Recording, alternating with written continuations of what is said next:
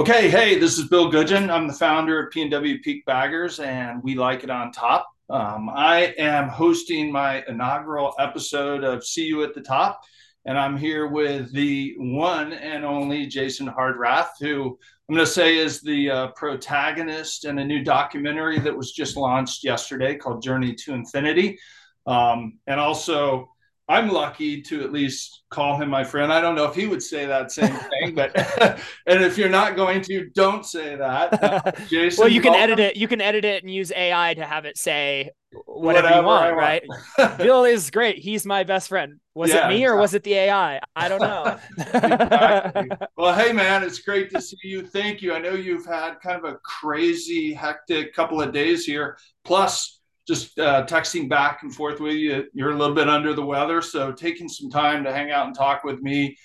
I know you're doing it because we're friends, um, and I'm asking a lot from you. So thank you very much. I appreciate you being here. I'm glad this works, man. I appreciate you taking the time and being interested in this story and watching the film. Um, I'm really happy you found it meaningful. Yeah, no, I'm I'm excited to, to have a chat about it. Yeah, cool. So um, my wife Danielle and I watched it last night. Unfortunately, we couldn't watch it live. We were traveling and out of town, and we got home. And my wife would tell you, I, I even text you after we finished. She's she's like, she's not uh, doesn't spend a lot of time watching documentaries. So if can, a documentary can hold her attention, that's a great thing. And she loved it. She said it was amazing. She was really inspired by it, and I think touched in a lot of ways. So so I'm excited uh, to talk about that. That's mainly why we're here. But I think it's kind of important to lead up to, um, you know, the documentary itself. Talk a little bit about, uh, you know, how you got here in the first place. I mean, you went from, you know, a uh, what was a really life-altering tragic car accident, you know, seven eight years ago, to now being the FKT crusher. Um, you've got what 121 uh, FKTs out there. Yeah, 120 official yeah. FKTs. Um, so yeah. pretty amazing. So why don't you, let's start there? I mean, that's a great place to start. So I mean, or you can start before that, but certainly at the the car accident, that was the pivotal moment and kind of sent you down this path, right? Yeah, if people if people want to dive deeper, uh, you can find other podcasts where you know they're about the journey to 100 FKTs or anything from before I'd reached the 100 FKT mark. Like I I talk a lot. I get, I, I talk a lot about the car accident and everything I did previous to the car accident that made me into the person that was able to walk through that traumatic event. I got, for those who don't know, I got ejected from a vehicle in a rollover accident, broke my shoulder in two places, broke nine ribs, collapsed a lung, completely shredded my ACL and LCL in my right knee and had to have them surgically replaced um, bunch of internal contusions through and scar tissue through internal organs and my and my lungs. Um, so a lot of damage. Um, uh, uh, lucky. I mean, most people die on impact in a rollover ejection. Um, but got super lucky, got a second chance to rebuild myself and remake myself. Um, and that led to a pivot because I'd been very into running and triathlon. Um, and you were previous a cyclist, right? I mean, is that kind of where yeah, yeah. Tri- triathlon cycling. I was I'd I'd started off as a runner. Running was my first love affair.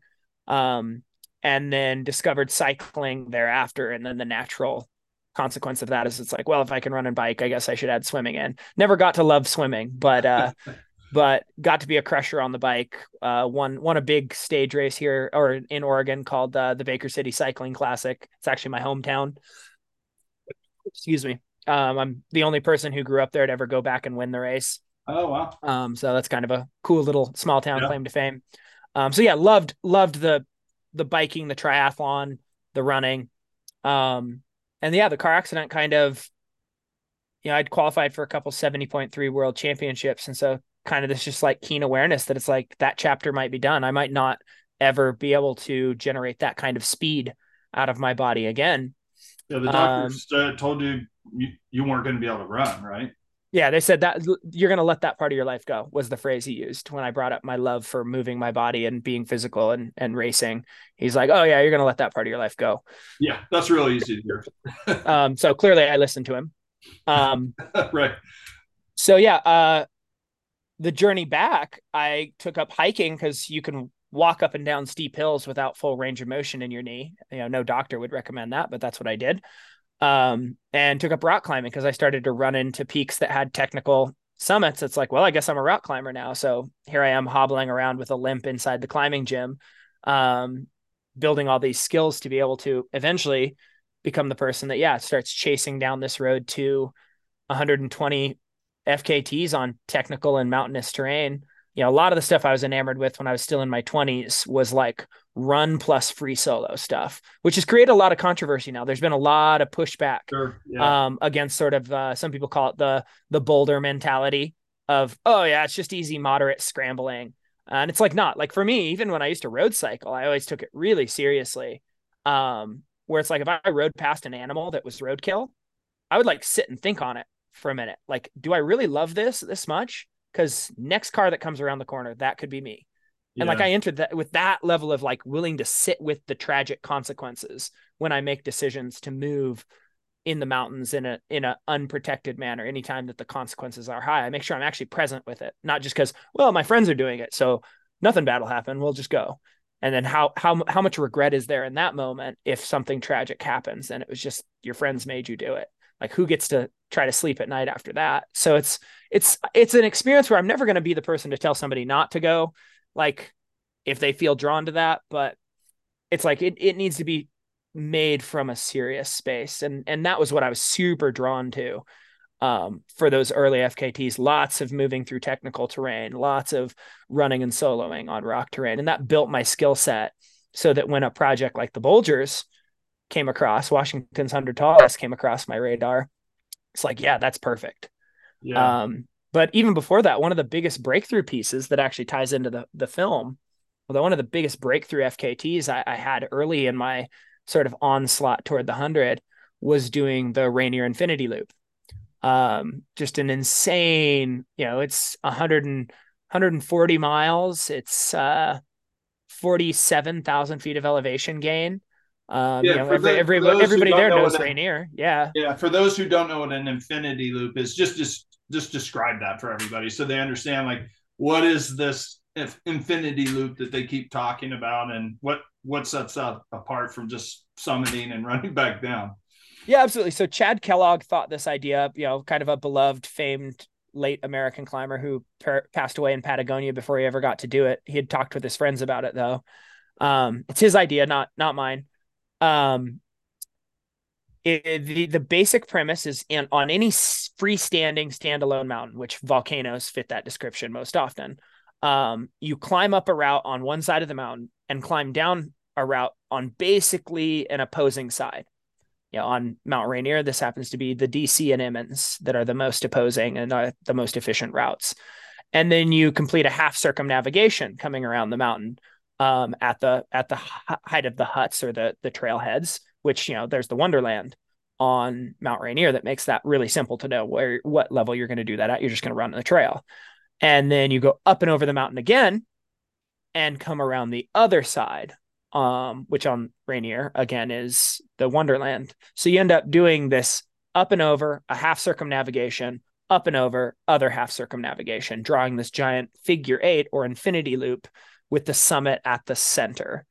Um, and yeah, I had that I had that experience on Rainier and I just absolutely fell in love with it. Just like getting to climb over the mountain two different times of day. One of them totally not ideal. It was like middle of the day and stuff is like melting and sloppy and sloshy and falling apart and having to like be really mentally keen and tuned in. And then the next time climbing it through the night um, just two totally different experiences covering the exact same terrain. And then the experience of just seeing that mountain from every side and to have all of that packed into a two day push was just surreal. Like even to this day, I sit and dwell and uncode memories and stories and things that happened just during that one FKT.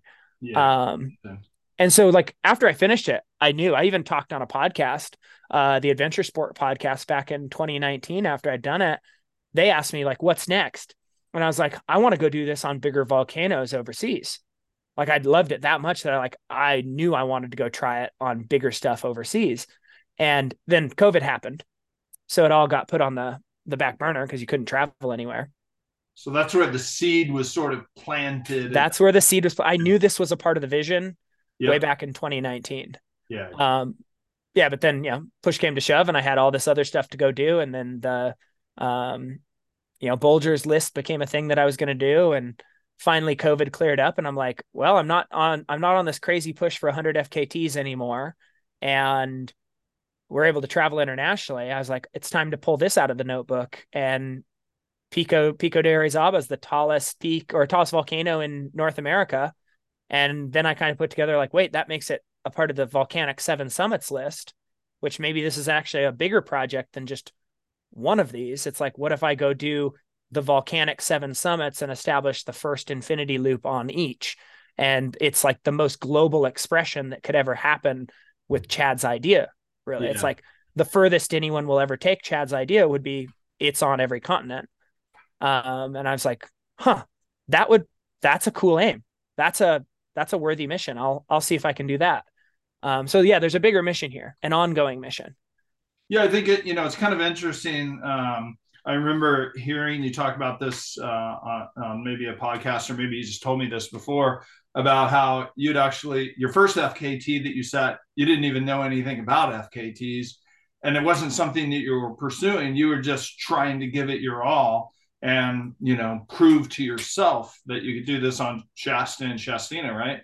And then yeah. suddenly you you learn uh, later about FKTs um, and you find out you actually had set one. Like, how does that work? I, I, think a lot of you know people ask that question, and I've heard people talk about this before. How do you get officially recognized? Like, what is the process for submitting um, evidence and supporting information to validate an FKT, and, and the body that you know credits that? How does that all work for you?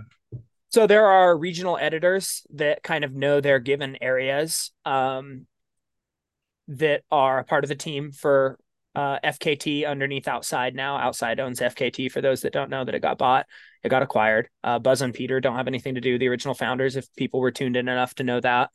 Um, but yeah, the way it works, the way it's always worked, excuse me, is you submit GPS data that's verification form number one. So wear a wrist-based GPS or use a GPS that tracks that you have in your pocket, depending on what your style is. Um, I use wrist-based. I use a Coros Vertix 2 because it has some of the best battery life in the industry for a wrist-based uh, mountain watch. plug for Coros there. Little plug for Coros there. Um, I'm no longer on their team. I'm not sponsored by them, so they're not paying me to say that. Like I genuinely just love the watch that much.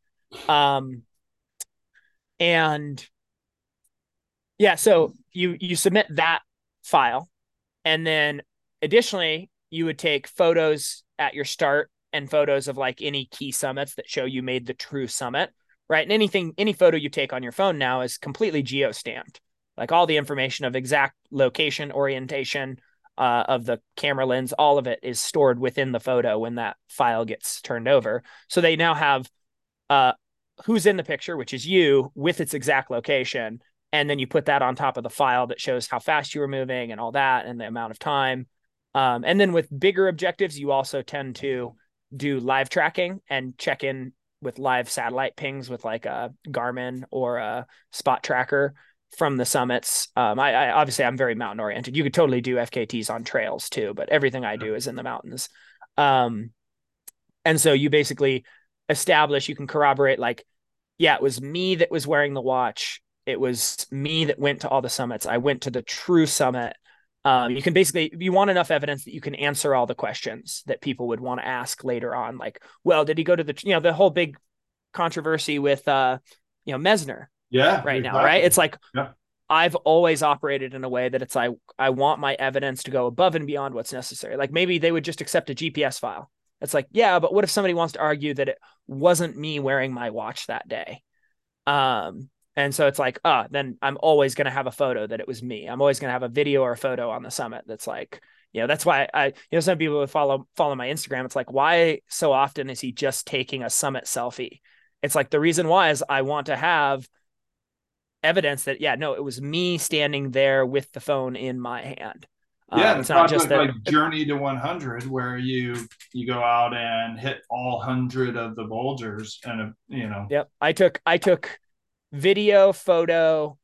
I did a spot satellite check in and I had GPS evidence for every one of those summits because that one was enough of a, a masterpiece work for me. Like I knew like this might be one of the greatest things I ever accomplish in this domain. Um, I was like, I want every piece to be duplicated and flawless. Yeah, got it. Got it. Yeah. So, um, you know, the journey to 100, obviously, you know, we could talk about that for hours. Um, and there's a whole, um, you know, documentary about that. So I just encourage people, and I'll put a link to that also um, down in the notes um, so people can check that out. That's where we actually became connected um, when you started the early planning of that. I remember you sent me a message and said, "Hey, I've got this idea." Dot dot dot. And you're like, can you connect me to some folks that might be able to help me with that? And so that's where kind of our friendship started up. Um, so let, let's jump into it, man. Let's talk about Journey to Infinity. Like I said, well, it was great, man. I loved it. The cinematography was awesome. I mean, I said like I told you earlier, I knew it was going to be inspirational because it was, you know, it's an infinity loop. You're setting something new or you're trying something new nobody has ever done on Pico. Um, but the crazy thing to me about it was like the really the human element. There was kind of this tension between you and Nathan Longhurst, and this is not a new guy to you. Like you, you guys did 65 of the Bulgers together close friends, very tight, been through some difficult, you know, times before. And suddenly you're kind of up against the wall here, um, you know, and it, I, I mean, I don't give it away, so I'll let you kind of tell your, your yeah, let's, um, let's, let's just set the stage. I mean, one of the huge things with my, my limitations in this domain that I love so much is I happen to be in that narrow demographic where either whether it's my genetics or the resultant scar tissue in my lungs from the car accident, I have a predisposition to have a strong HAPE reaction, high altitude pulmonary edema reaction to if I mess up my acclimatization at all, like a little too aggressive or go for too long of a walk on day two. Um, like I'll get HAPE and be coughing uh, bloody fluid out of my lungs, uh, you know, within 72 hours. Yeah. And so people who so, don't know what that is, it's high high altitude uh, pulmonary edema. Yep, high altitude pulmonary edema. HAPE. Yeah. Um, it's yeah, basically swelling of your lungs. It's they, they, fill with fluid to the point that finally it ruptures and start starts link, leaking into your airways. Um, not a fun experience. Doesn't feel great. Um, you got to get down, and it's medically there's, significant. There, yeah, there's, there's nothing no you can time. do. Yeah, you got to get down immediately. That's your your fastest path. So I'm this here I am, I'm this person, you know, 34, and I know I have this disposition, and I already got evacuated back in December um, from the mountain before because I was overly aggressive with my acclimatization window, and I thought I was being conservative too. Um, and I was day three up there just sitting at the hut, and boom, get HAPE, and I'm I'm like, man, my there's no way I'm gonna recover. Even if I go down, got it to kind of go away over the next few days. The moment I come back up, like I might be able to make it to the summit a single time, because it's a pretty quick single summit trip and then go down and be fine. And that's actually what I ended up doing that trip was just tag the summit and then went home.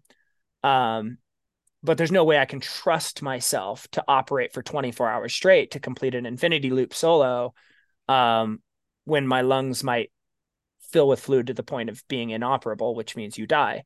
Um, so yeah, it was like I was battling with that recent sort of tension in my mind of knowing that I just had this happen. And I've given myself HAPE really bad in the past too. Back when I first flew overseas to try peaks, I just went up way too fast, being in my 20s and young and dumb and aggressive, and just like muscled through on fitness, and then spent an entire like the entire next night after summiting Chimborazo in Ecuador, just like coughing fluid up all night, unable to like stop or sleep. Um, so it's like I've done this to myself really bad in the past, but I thought it was just because I was an idiot.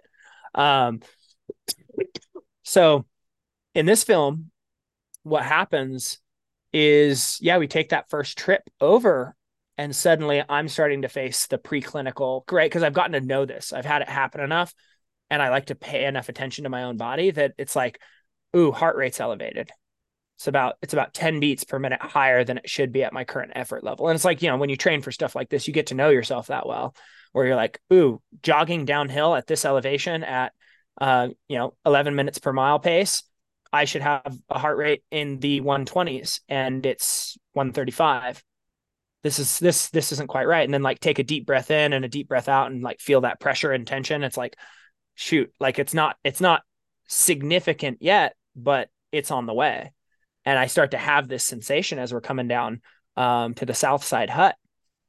And i kind of let nathan know it's like dude i'm super anxious. Like we've got the whole long side um, I need to be conservative with the pacing because one of the things that can make it worse is like if we push really hard and I go anaerobic, like it could just complicate the whole problem, make it go faster because right. of the added inflammation, added uh, stress to the system. Um, so I'm like, dude, I need to pace this really conservatively. And you know, he's 23 at the top of his game right now, an absolute crusher. He climbs 513, he runs ultra marathons, he can ski just about anything you've ever seen anyone in your life ski, like just an absolute crusher in every domain and he's just super fit and super ready and super acclimatized showing up to this thing. And here I am just kind of like struggling along, like old man Hardrath or something. and it just starts to like build this tension because it's his first experience ever. You know, I've done some other high altitude stuff. I've tested myself in that regard. Um, but this is his first like test with himself. And he's this like young, driven 23 year old that definitely wants to find his way to like make his mark.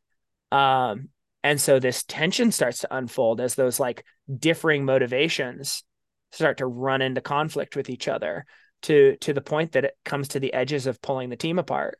And you get to watch this unfold over yeah. the course of the film and see well i'll just leave it open ended like see what that's ends up way, that's the way you got what ends up happening yeah you know like that that's what the film is really about like yeah we did an infinity loop on a mountain but two human beings had to wrestle with what makes them who they are and where they're at in life and their specific strengths and weaknesses in a given moment.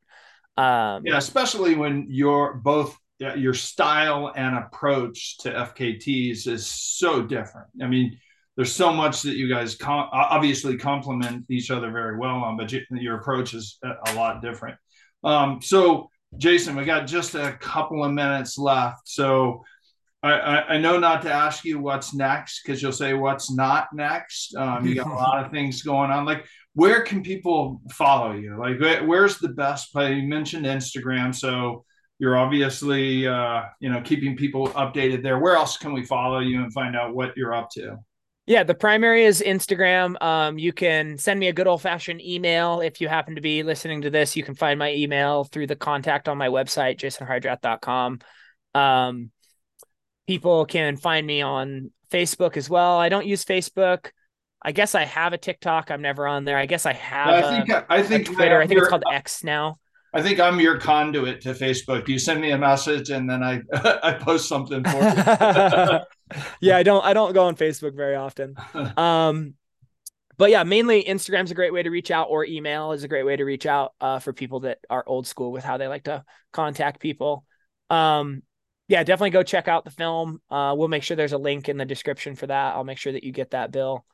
Um, yeah, no, I think I think the human partnership element, how to how to solve those difficult moments, is probably the most shining shining part of what this film has to offer. The the mountain community, the running community, um, humanity in general. If it if I can make such a bold claim, is just that a it's a beautiful video. I mean, Kevin did a great job. Kevin did an amazing job. Definitely go uh, yeah. like, follow, subscribe his channel.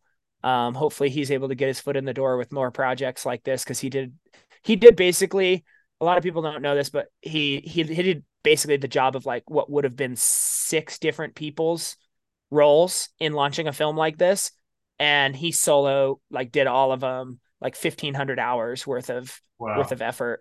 Yeah. Um, so please, if nothing else, go go you know go follow him and give him some love and support in the comments on the video. Cause yeah, when you think of one human being pulling that whole story together from the thousands of hours of footage that we had, um, it's pretty incredible. Yeah. So, uh, Jason, thanks a lot, man, for jumping on here. Um, we appreciate it. Our inaugural episode is probably going to be the best one we'll have. So we started off with the best.